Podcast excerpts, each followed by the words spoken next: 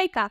Witamy się z Wami w kolejnym odcinku podcastu Rozkminy bez spiny i jak zwykle witam się z Wami Maria, Beata. i Zuza. Chciałabym zacząć od takiej krótkiej historii. Mianowicie ostatnio zjadłam e, moją ulubioną surówkę z selera, marchwi i jabłka e, i mnie po niej wysypało. Zaczęłam się zastanawiać o co chodzi i e, szukać przyczyny. Zaczęłam czytać i przeczytałam, że pyli teraz bylica. Ja mam uczulenie na bylicę i połączyłam fakty, że wystąpiła u mnie reakcja krzyżowa, czyli inaczej mówiąc po prostu e, alergia krzyżowa. Ta sytuacja zainspirowała mnie do tego, żeby e, właśnie nagrać z dziewczynami ten odcinek o alergiach krzyżowych, bo wiemy, że jest to dość e, mało znany temat. Bardzo mało osób wie, że w ogóle istnieje coś takiego jak alergia krzyżowa. No więc chciałbyśmy tutaj Wam trochę o tym poopowiadać. Okej, to możemy w ogóle zacznijmy na początek od podstaw. Czym jest w ogóle e- alergia i czym ona się różni od nietolerancji? Czy w ogóle się czymś różnią? Dobra, no to ja bym powiedziała, że takim e, podstawowym mm, rozróżnikiem pomiędzy, nie wiem czy jest takie słowo, ale pomijmy to, pomiędzy e, alergią pokarmową a nietolerancją jest to, czy odpowiada za to układ immunologiczny. I jeżeli chodzi o alergie pokarmowe, e, tutaj faktycznie bierze udział e, właśnie układ odpornościowy. Natomiast jeżeli chodzi o e, nietolerancje pokarmowe, mamy do czynienia tutaj z innymi mechanizmami, bez udziału układu immunologicznego. I to jest główny, to jest główna różnica pomiędzy alergią a nietolerancją. Tak, ten mechanizm powoduje to, że troszeczkę inne objawy będą towarzyszyły alergii, a inne nietolerancji. To znaczy, w przypadku alergii, nawet na pokarmy, najczęstszymi objawami będą reakcje skórne, problemy oddechowe, mogą być też objawy ze strony układu krążenia i żołądkowo-jelitowe, a w przypadku nietolerancji to są głównie właśnie objawy żołądkowo-jelitowe, jakaś e, niestrawność, biegunka, wymioty. Inne też się mogą zdarzyć, ale jednak najczęściej są to właśnie mm, te ob- objawy z układu pokarmowego. Okej, y, a co w przypadku, jeżeli my właśnie podejrzewamy już u siebie alergię, czy właśnie nietolerancję i chcemy sprawdzić, czy nasze obawy się sprawdzają, ym, to jaką ścieżką diagnostyczną powinniśmy pójść? Co możemy sprawdzić, żeby to było rzetelne? Okej, ja bym zaczęła od, ym, od testu prowokacji, próby prowokacji tak właściwie e, i zaczęłabym od sprawdzenia y, sama tego w domu. Czyli na przykład, jeżeli zjadłam mm, dzisiaj owsiankę na y, mleku krowim normalnym, z brzoskwinią, z marchewką, z y, orzechami włoskimi, to i, i potem nastąpiły objawy nietolerancji bądź alergii, sprawdziłabym każdy produkt osobno, który mnie mm, uczula i po którym faktycznie będę miała jakieś e, objawy. E, Mi jeszcze przychodzi tutaj do głowy, że taką istotą tego wszystkiego będzie to, żebyśmy my skupiali się przede wszystkim na wywiadzie i jeżeli udajemy się do specjalisty, y, to warto, żebyśmy mm, też wcześniej sami zastanowili się, które produkty może u nas są problematyczne, może zauważyliśmy, po czym czujemy się gorzej. I wtedy mm, osoba, która będzie przeprowadzała z nami ten wywiad, czy to alergolog, czy dietetyk, który specjalizuje się w alergiach i nietolerancjach pokarmowych, y, będzie mógł właśnie paść łatwiej na ten trop, jeżeli my będziemy mieli jakieś takie pojęcie, po czym tak naprawdę czujemy się gorzej. Ja tutaj jeszcze wtrącę i szybko wymienię produkty, które należą do najczęściej e, uczulających.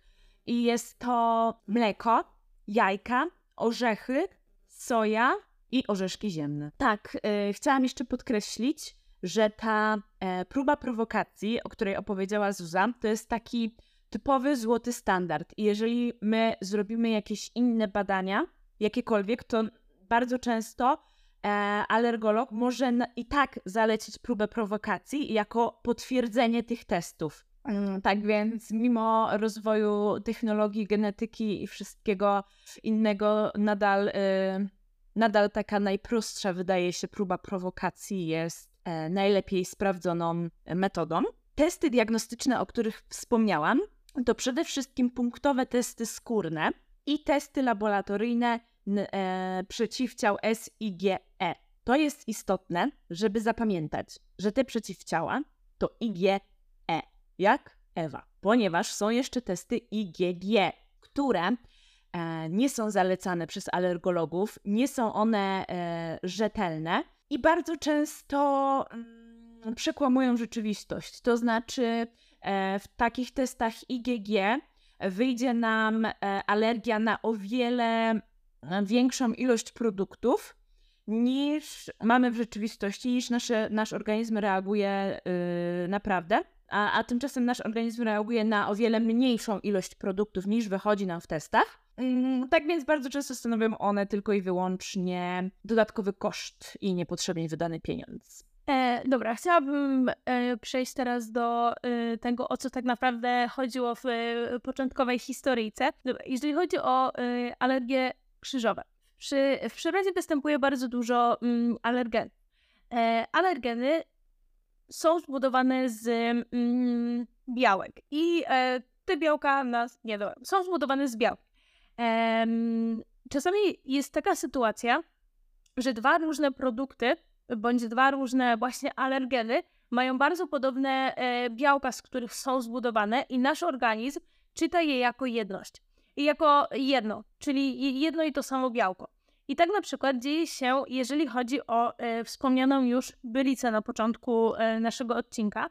I w trakcie, kiedy e, my jesteśmy, w trakcie, kiedy pyli py, bylica, a my mamy na nią alergię, może się okazać, e, że nagle będziemy mieli również alergię na właśnie wspomnianą wcześniej seler, marchew, e, jabłko, e, czy ambrozję, czy pietruszkę oraz różne e, przyprawy i zioła takie jak na przykład rumian.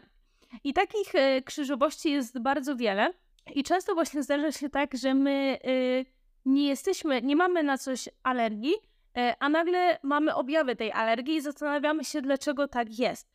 Otóż takie najbardziej popularne alergie krzyżowe, no to jest na przykład pyłek brzozy, gdzie wiele osób również jest uczulone e, na brzozy, e, ma reakcję mm, krzyżową z na przykład pyłkiem leszczyny, dębu czy olszy, e, ale także z owocami pestkowymi, jak na przykład jabłko, gruszka, morela, wiśnia czy e, czereśnie, e, ale również brzoskwinia czy marchew. I również może się okazać, że mm, wcześniej jak jedliśmy te produkty, nic nam nie było, natomiast e, w okresie, kiedy pyli brzoza, nam występują e, objawy alergii. Z innych alergii krzyżowych jest jeszcze właśnie alergia na pióra, która jest e, krzyżowa z e, jajkiem kurzym i mięsem kury. E, jest sierść kota, która może być e, alergią krzyżową z mięsem wieprzowym. Jest również lateks, czyli, czyli na przykład gumowe rękawiczki lateksowe, które mogą być, wchodzić w reakcje krzyżowe z takimi e, produktami jak banany, kiwi, melony, mango, migdały, ziemniaki, pomidory, papryka, szpinak czy mm, marchewka, ale również mleko krowie, e, jeżeli mamy na nie alergię, może wchodzić w reakcję z różnymi innymi e, mlekami, czyli przykład mlekiem kozim, owczym e, czy mięsem wołowym. Dlatego tych reakcji jest bardzo wiele i warto obserwować swój or- organizm i patrzeć, jak się zachowuje na dane produkty i szukać tej przyczynowości, żeby właśnie nie błądzić na, mm, tak powiedzmy, po omacku, e, tylko żeby faktycznie dojść do źródła problemu. Jest to też istotne ze względu na to, że jeżeli przejemy się tymi produktami, to tak samo może, możemy doprowadzić do reakcji anafilaktycznej, e, która czasami jest e, ostra i zagrażająca życiu. Okej, no i pytanie, czy alergii powinniśmy się bać? Czy alergii krzyżowych powinniśmy się bać? Bo powstało wiele mitów na temat e, alergii i nietolerancji, jak na przykład to, że trzeba uniknąć ekspozycji u małych dzieci jak najdłużej na dane alergeny, żeby się nie uczuliły. I czy to jest faktycznie prawda? Aktualne zalecenia e, odnośnie żywienia dzieci mówią e, zupełnie przeciwnie, czyli zachęcają do wczesnej ekspozycji na te alergeny razem z kontynuacją karmienia piersią.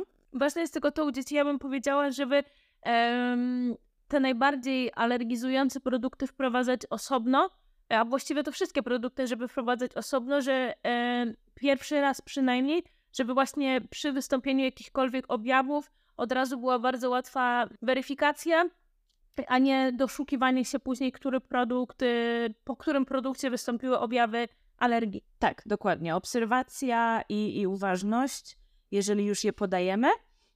Mm, A jeżeli jesteśmy przy dzieciach, to jeszcze e, napomnę o jednym micie, e, czyli o kobiecie w ciąży, która mm, powinna unikać produktów alergizujących, żeby e, dziecko się nie uczuliło, albo jak jest kobieta karmiąca, to też czasami się mówi, żeby ona nie jadła na przykład orzechów, żeby nie uczulić dziecka. To oczywiście też jest mit. Ponieważ kobieta w ciąży jak najbardziej powinna jeść orzechy, ponieważ są to zdrowe tłuszcze. Tak samo y, kobieta karmiąca, no bo to jest potrzebne do y, prawidłowego roz, rozwoju dziecka, zarówno e, w ciąży, jak i podczas karmienia. I kolejny mit związany z dziećmi, e, czyli taki, że alergia występuje w sumie tylko u dzieci, że osoby dorosłe e, już nie mają e, tyle mm, objawów i nie cierpią na tyle alergii co dzieci. I z jednej strony możemy powiedzieć, że często jakieś e, atopowe zapalenie skóry może przechodzić, natomiast nie wszystkie, to nie jest zasada. To bym chciała podkreślić. To znaczy, alergia może minąć, ale nie musi. Możemy uzyskać tolerancję na jakieś produkty, ale nie jest to zasada. Tak więc po prostu e, mitem jest to, że alergie mają tylko i wyłącznie dzieci. Co jest jeszcze ciekawe, możemy mieć alergię na konkretną dawkę danego produktu, albo możemy mieć alergię na e, produkt w konkretnej formie. Nie wiem, czy e, dobrze mm, to powiedziałam, ale już tłumaczę. E, chodzi o to, że możemy mieć alergię na przykład całą brzoskwinię, ale przy, przy zjedzeniu jednej czwartej tej brzoskwini objawy alergii nie występują. Tak samo możemy mieć alergię na jajko, na przykład gotowane na miękko, ale już na jajko, które jest w mm, jakimś cieście, nie występują objawy alergiczne. E, także wszystko zależy od dawki i od rodzaju przygotowania tego produktu. No może nie wszystko, ale większość. Tak, y, co y, jeszcze warto podkreślić przy tej dawce? Ta dawka oczywiście jest różna dla każdego z nas, ale też, co jest logiczne, dawkę da się z czasem zwiększyć, czyli nabrać takiej mm, tolerancji, ale są też czynniki, które powodują, że ta dawka czasami może być mniejsza. I te czynniki to na przykład e, choroba, jakieś zakażenie, e, wystąpienie silnego stresu, spożycie alkoholu, nadmierny wysiłek e, fizyczny, przyjmowanie niesteroidowych leków przeciwzapalnych albo innych konkretnych leków. No i tak, i, i właśnie mm, mogą one, te czynniki, które wymieniłam przed chwilą, mogą powodować, że tak jak zawsze tolerowaliśmy jedną czwartą brzoskwinię, o której mówiła Zuza, tak po tych czynnikach ta dawka może powodować u nas objawy alergii. Chciałam jeszcze jako taką ciekawostkę podać, chociaż może być ciekawostka, która tak naprawdę może uratować komuś życie. To znaczy, jeżeli jesteśmy świadkami wstrząsu anafilaktycznego albo ciężkiej anafilakcji u osoby e, z alergią i wiemy, że ta osoba normalnie przyjmuje leki na alergię, to w przypadku tej anafilaksji e, leki nie są najlepszym wyborem. E, osoby mm, z wieloma alergiami, które ciężko mm, przechodzą, doświadczają ciężkich objawów, powinny mieć przy sobie adrenalinę. Więc w przypadku tej anafilaksji najlepszym postępowaniem jest e, podanie, wstrzyknięcie adrenaliny. I tak już kończąc, powoli, może się przyczepię, ale jest to dla mnie trochę taki wyznacznik tego, że ktoś się zna, że ktoś wie o czym mówi.